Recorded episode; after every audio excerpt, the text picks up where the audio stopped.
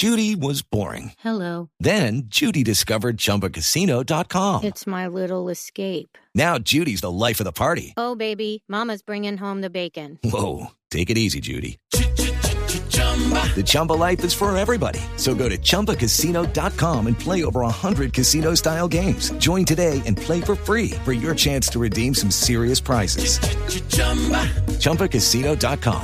No purchase necessary. Void where prohibited by law. 18 plus terms and conditions apply. See website for details. Señor Ministro del Interior, Guillermo Rivera, muy buenos días. Buenos días, Néstor. ¿Cómo está usted? Bien, ministro. Gracias por acompañarnos. ¿Qué sabe usted, ministro, que han informado oficialmente al gobierno los señores de la FARC? La verdad es que hace unos días el señor Iván Márquez se comunicó conmigo. Me contó que pensaba dirigirse a varios de los espacios territoriales de capacitación y reincorporación, hablar con los excombatientes que estaban en ellos, en el ánimo de contarles lo que estaba ocurriendo, de informarles sobre los avances de la implementación del proceso de paz. Y esto ha ocurrido no ahora, ha ocurrido en varias ocasiones. De tal manera que nosotros no estamos alarmados por la presencia de Iván Márquez en el espacio de Miravalle. Esto, como le digo, hace parte de lo que él normalmente hace y de que además sus otros compañeros de la dirigencia del partido político FARC hacen. Ministro, no es una consecuencia, no es una suspicacia que se pueda relacionar con la situación de Santrich, con el primo de Iván Márquez que está ahora como colaborador y testigo de la DEA en Estados Unidos. Bueno, pues yo entiendo la suspicacia, pero como le digo, esto ha ocurrido en muchas ocasiones, digo las visitas.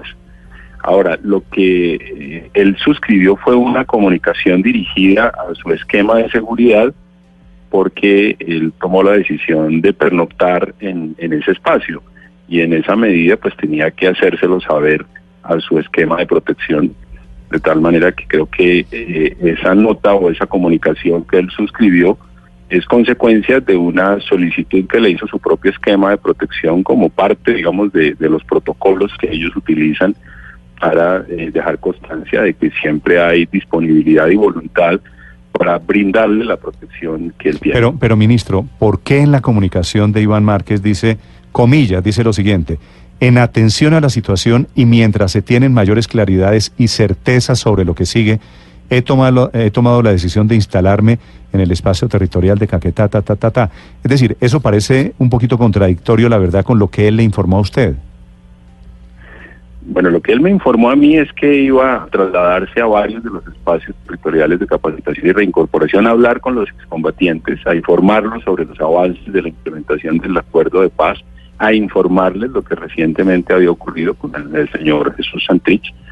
Una de las palabras que él utilizó fue voy a tranquilizarlos. De tal manera que nosotros no le vemos ninguna suspicacia. Digamos que lo que él está tomando como decisión es pernoctar allá, y eso es natural, digamos que él puede desplazarse por cualquier lugar del territorio nacional sin ningún tipo de limitación. Esa comunicación él se la entregó a su esquema de protección porque su esquema de protección le solicitó que se las entregara, pues dado que se requiere una protección distinta en un lugar de esas condiciones, porque pues no va a pernoctar en una ciudad, luego en medio de la selva o en una zona rural, pues necesita un esquema de protección distinto. Así que esa es la finalidad de esa comunicación que, como digo, fue solicitada por su propio esquema de protección. Sí. Ministro, si recibimos lo que usted nos cuenta, el mensaje de Iván Márquez, diciendo que va a tranquilizar a la guerrillerada que está en las zonas, en los espacios que antes eran zonas de concentración. Y en Miravalle está el Paisa, que es uno de los hombres que en su momento se dijo que estaba más dudoso sobre seguir o no en el proceso de paz. ¿Han tenido ustedes información de que el Paisa está aún con más dudas luego de la captura de Jesús Santrich o ha expresado algún tipo de preocupación adicional? No, la verdad es que no hemos tenido información. Ministro. Es el ministro del Interior, Guillermo Rivera. Esa zona es la misma, ¿no? La del Paisa. Claro, es la zona de Miravalle.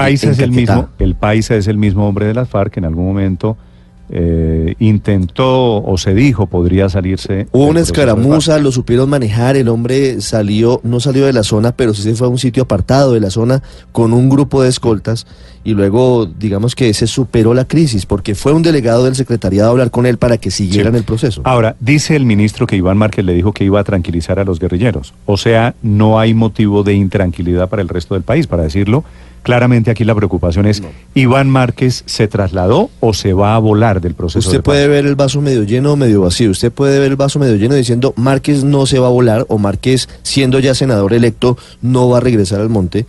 Pero lo que sí está dejando entrever Márquez con esto que le ha dicho al gobierno es que la gente sí está en las zonas preocupada y puede haber una desbandada de los guerrilleros. Pero además hay otra cosa. Inclusive, Nicolás, con la versión de Márquez. Inclusive, si es cierta la versión de Márquez... la versión de Márquez es que los guerrilleros o la tropa de la guerrilla necesita tranquilidad. Perdóneme un segundo que tengo otra vez en la línea al ministro Rivera. Ministro, ¿me escucha? Sí, Néstor, lo escucho. Escúcheme que la señal no estaba muy bien, ya estoy en un teléfono fijo. Perfecto, ministro. Le hacía a Ricardo una pregunta, Ricardo. Sí, le preguntaba, ministro, si ustedes tienen información de que el Paisa, el temible jefe de la Teófilo Forero, está con ganas de dejar el proceso, teniendo en cuenta que Iván Márquez les dice a ustedes, me voy a hacer una gira por las zonas veredales para tranquilizar a la gente luego de la captura de Santrich. Bueno, la verdad es que no es la primera vez que nos dicen que van a las zonas o a las antiguas zonas veredales, hoy espacios territoriales de capacitación y reincorporación, a tranquilizar a la gente.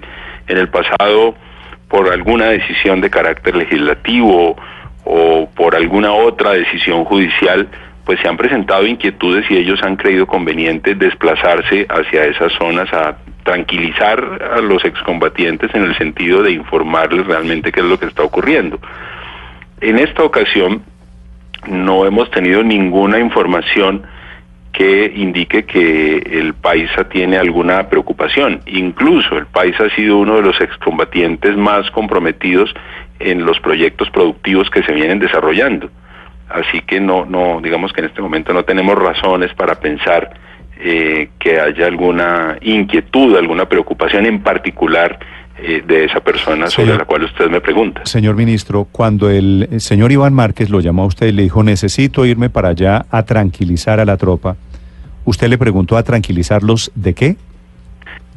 No, por supuesto que yo suponía, con ocasión de que él... pensaría hablar con ellos, pero como les decía, no es la primera vez que él me llama a decirme que se va a desplazar hacia esos espacios a tranquilizar a la gente. Cuando han existido decisiones sobre la constitucionalidad o inconstitucionalidad de algunas normas, cuando se han aprobado otras en el Congreso, cuando se dan estas discusiones sobre la implementación, pues en varias ocasiones, no solamente Márquez, sino otros de los dirigentes de ese hoy partido político, me han llamado a decirme que van a hacer recorridos para darle tranquilidad a los excombatientes en el sentido de que la implementación del proceso continúa. En esta ocasión la tranquilidad tiene que ver con que, no obstante lo que ocurrió con el señor Santrich, el proceso de paz continúa, y ese es el mensaje que se ha venido dando desde el gobierno nacional, y sabemos que ese es el mensaje que también los dirigentes del partido FARC le han dado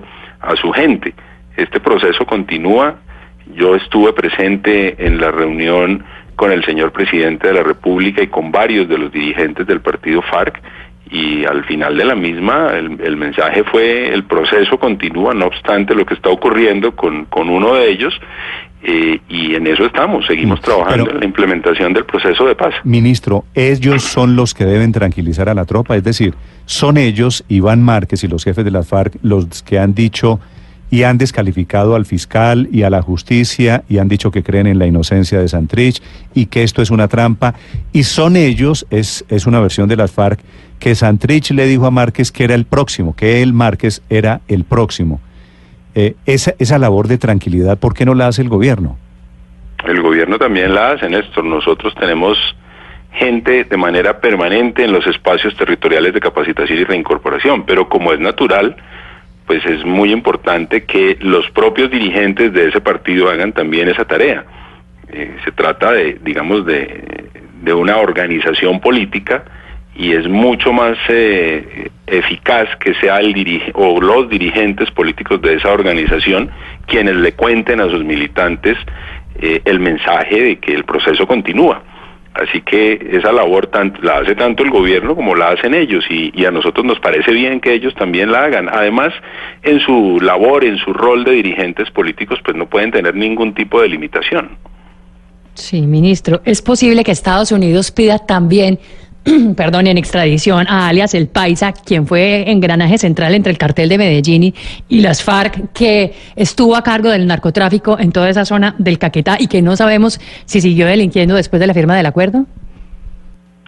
Bueno, el acto legislativo 1 del 2017, es decir, la norma constitucional que además está plenamente vigente, señala expresamente que si una persona que fue miembro de las FARC comete delitos después del 1 de diciembre del año 2016, pues es la justicia ordinaria la competente, y cuando decimos la justicia ordinaria son todos los instrumentos con los que cuenta la justicia ordinaria.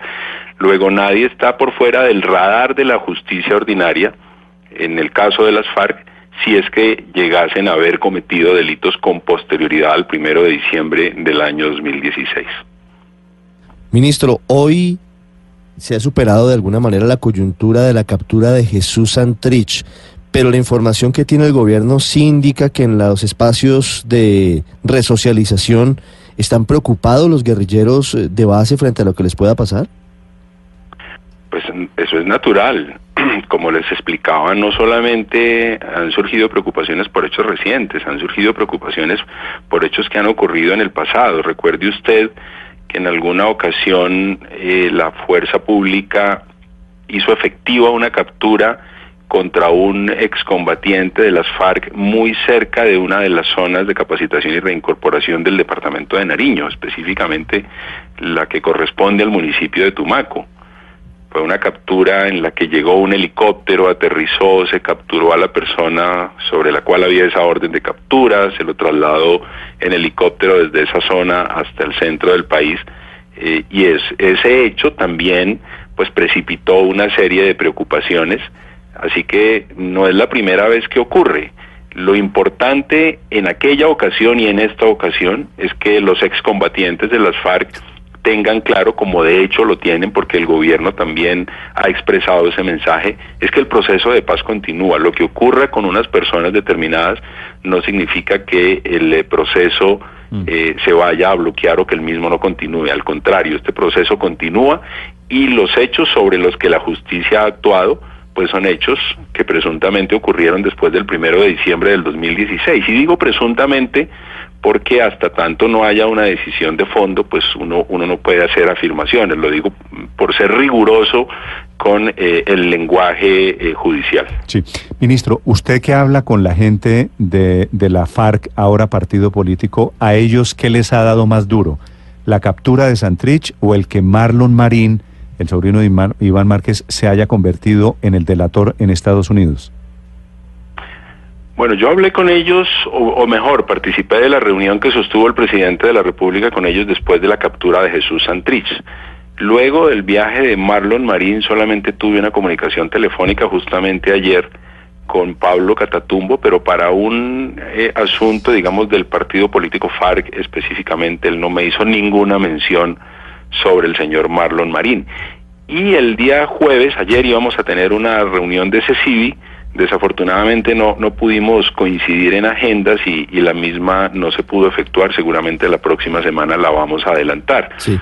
Pero como le digo, la comunicación con ellos sigue siendo fluida, los instrumentos de la implementación del acuerdo siguen adelante y el empeño del gobierno es darle cumplimiento al acuerdo conforme está consignado en su texto. Ahora que usted la menciona, ministro, también llama la atención que en esa carta de Márquez dice que él va a seguir participando de esas reuniones del CECIVI, que es la Comisión de Seguimiento e Implementación, desde Miravalle. Es decir, él pareciera que pretende quedarse allá.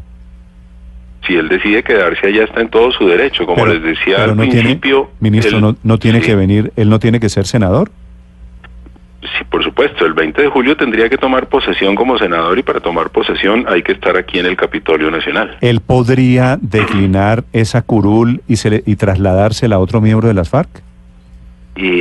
Bueno, recuerde usted, Néstor, que hay un artículo de la Constitución que señala que quien no tome posesión del cargo a una corporación pública dentro de los 8 días siguientes a la instalación de las cámaras, esa será una causal de pérdida de investidura. Por supuesto, si no toma posesión, pues se llamará a quien siga en su lista, pero eso tiene una consecuencia jurídica que es una causal de pérdida de investidura. En la conversación con Márquez usted le dijo, pero ¿le preguntó si él venía el 20 de julio? No le pregunté, es que en la conversación, en la llamada telefónica que él me hizo, no me dijo nunca que él se quedaría allá, me dijo que iba a hacer un recorrido por varias zonas, de hecho me dijo que ya había visitado algunas. Estamos suponiendo que vuelve. Yo me imagino que vuelve, ahora que haya tomado la decisión de estar allá un tiempo, eso sí. No nos parece extraño, porque él puede movilizarse por cualquier lugar del territorio nacional y pernoctar en cualquiera de ellos. No, es que eso no tiene nada de raro. Si no fuera porque él pone una carta diciendo, me dirijo para allá, mientras se tienen mayores claridades y certezas sobre lo que sigue. Claro, pero tampoco dice qué es lo que sigue, tampoco señala claramente a qué se refiere. Por eso les explicaba que esa es una nota que él le entrega a su esquema de protección para efectos del protocolo de su esquema de protección. Yo no lo entiendo como un mensaje ni de contenido político, ni... Es decir, creo que le estamos dando un alcance mayor al que realmente lo tiene, que como he dicho es una constancia para su esquema de protección para efectos de que su propio esquema pues pueda reevaluar de qué manera lo puede seguir protegiendo en un lugar distinto al que normalmente él pernocta. Ministro, pero tal vez ustedes no estén alarmados con esta mudanza de Iván Márquez al Caquetá, pero buena parte de la gente sí está asustada con la posibilidad de que las FARC regresen al monte. ¿Han pensado ustedes, al menos hipotéticamente, en ese escenario? Bueno, no hemos pensado hipotéticamente en ese escenario. Nos parece que no hay razón para que se pueda pensar en ese escenario. Las FARC entregaron las armas, las FARC están en un proceso de reincorporación, el señor Iván Márquez y 9 más de sus compañeros de ese partido político fueron ya elegidos congresistas. Acaba además la Corte Constitucional de declarar exequible la reforma constitucional que permitió una serie de condiciones especiales para ese partido y unas reglas especiales para la elección de sus miembros. Luego, pues no hay razón para pensar de un regreso a las armas. Todo lo contrario, lo que vemos es a las FARC muy comprometidas en este proceso de paz, y digo a las FARC en su conjunto, entendiendo que hay individualidades sobre las cuales pues hay unas decisiones judiciales muy concretas que el país conoce, pero como lo ha dicho el propio comandante o el propio jefe de ese partido, yo creo que ya no hay lugar a hablar de comandante, lo que ha dicho es que la situación de una persona en particular no puede significar que el proceso de paz no continúe. Sí. Ministro, hablando de la zona del espacio de Miravalle, reporteros que han intentado llegar al sitio se han encontrado con que hay un anillo de seguridad de las FARC que no permite el ingreso. ¿Qué garantía tiene el gobierno de que puede controlar lo que hace el Paisa o lo que hace Márquez adentro de la zona? O que si son requeridos eventualmente puede entrar la fuerza pública a disponer de ellos. Es que la fuerza pública no tiene veda alguna para entrar a ningún lugar del territorio nacional. ¿Y la población civil sí? La población, es que no, cuando ustedes me dicen que los reporteros no han podido entrar, no entiendo quién les puede impedir si quienes están en esas zonas no están armados. Los guerrilleros. Claro, pero hay una seguridad. Esos excombatientes no están armados. La seguridad de esas zonas la presta es la fuerza pública, no los excombatientes. Yo no le puedo decir si están o no armados, pero hay un grupo de personas de las FARC a la entrada de Miravalle que dicen, usted no puede pasar desde este punto. Si quiere le llamamos al jefe de la zona, pero usted no puede pasar. Es decir que en teoría pueden pasar, pero en la práctica las FARC siguen teniendo el control y no se sabe qué esté pasando adentro. No, el control lo tiene la fuerza pública. De hecho, existe la denominada Carpa Azul en cada uno de estos espacios territoriales de capacitación y reincorporación, que es el lugar en donde está la fuerza pública, en donde está la autoridad del Estado, y en esos sitios no hay una sola persona de los excombatientes que esté en armas. Luego, pues vamos a verificar qué es lo que está ocurriendo con lo que usted me señala, pero esa es una zona que no tiene veda para la fuerza pública, que los excombatientes no están en armas, que están en un proceso de capacitación y reincorporación. Ministro, gracias por acompañarnos este día viernes. Le deseo un feliz día. Gracias a ustedes. Gracias. El ministro del Interior, Guillermo Rivera.